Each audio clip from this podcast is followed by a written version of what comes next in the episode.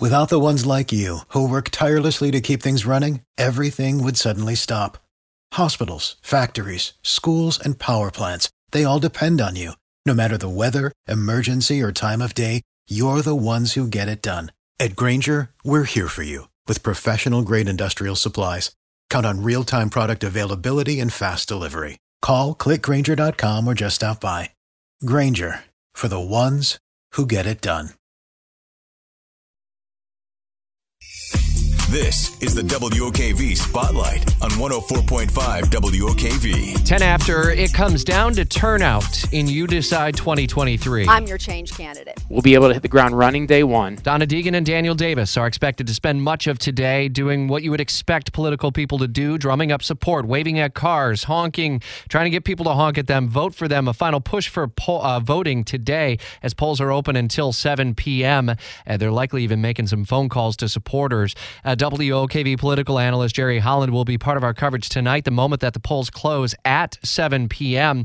Important to clarify, Jerry, that you're vacating an office that is up for a decision tonight, property appraiser, and moving into the office of supervisor of elections. So a little bit of change coming your way. First off, what do you see as the overall turnout story? Uh, Mike Hogan believes it'll be in the neighborhood of 35 to 37 percent. You see it the same way? I see it a little bit lower than that, about 30%, you know, based on the projections and where we're at, you know, in the first hour, I'd say we'll be close to 30%. What, and and you base that off of how we look the first hour and also the 19% early voting turnout. Does that seem to favor a party or a candidate in some of the races like mayor, property appraiser, and the city council at large?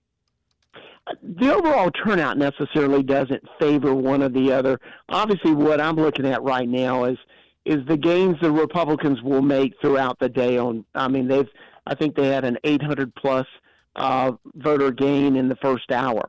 So at that rate, that would be about a 9,600 uh, you know vote gain over the election day. Uh, where the Democrats started with uh, almost 6,000 vote uh, lead, you know, of Democratic voters voting uh, more than Republican voters. That will diminish during the day, and that's what everyone will watch and see, you know, how close that will come, and at what point will the Republicans probably, as they have done in other times, go ahead on the number of voters. You've covered politics in the city for a very, very long time as a former city council member, supervisor of elections, now property appraiser. What are some of the storylines or locations around the 186 precincts that might portend how the results ultimately go tonight in terms of uh, who's turning out or not turning out ultimately in, uh, with tonight? That'll be something. And, and of course, now with the the ability to actually watch per precinct reporting, we'll be able to really see are you know are the inner city are they coming to the polls? Is that going to help anything? The other thing I'm really watching is the undervotes tonight because in the first election for mayor, 396 people went to the polls but didn't vote for mayor. In this election today, uh, how many undervotes could very well relate to those voters who had voted for a different Republican candidate, but was maybe upset because of the negativity of, you know, for their candidate and said, okay, I'm going to go vote. I always vote, but I'm not going to vote for, you know, either mayoral candidate. Watching that number may be a telltale t- sign. If that number goes somewhere above a thousand, that's probably not good for the Republican candidate because that's probably some of those voters who supported someone else who is not going to vote for their Republican candidate. This is called the Duval Unitary General, and uh, we know from covering these elections in the past that these are set to be nonpartisan, but the partisanship of politics just is what it is. How crucial for either Daniel Davis or Donna Deegan in the race for mayor or Republican and Democrat in the other races are those NPA, no party affiliation voters? Uh, very important. I mean, you're obviously going to see somewhere around, I think in the first election, we were close to uh, 17,000. We've already got 14, almost 15,000 have voted so far. Uh, counting the other parties, really uh, close to that number has already been met uh, this morning. What I saw in the first election in March, they broke about 54% to the Democratic candidates and 46% to the Republican candidates. So again, that that's another factor that the Democrats will be looking at, looking for that lean that has been leaning toward them. So they'll probably pick up somewhere between 1,500 and 2,000 plus votes on, on those uh, no party affiliation and other parties. You're looking forward to tonight?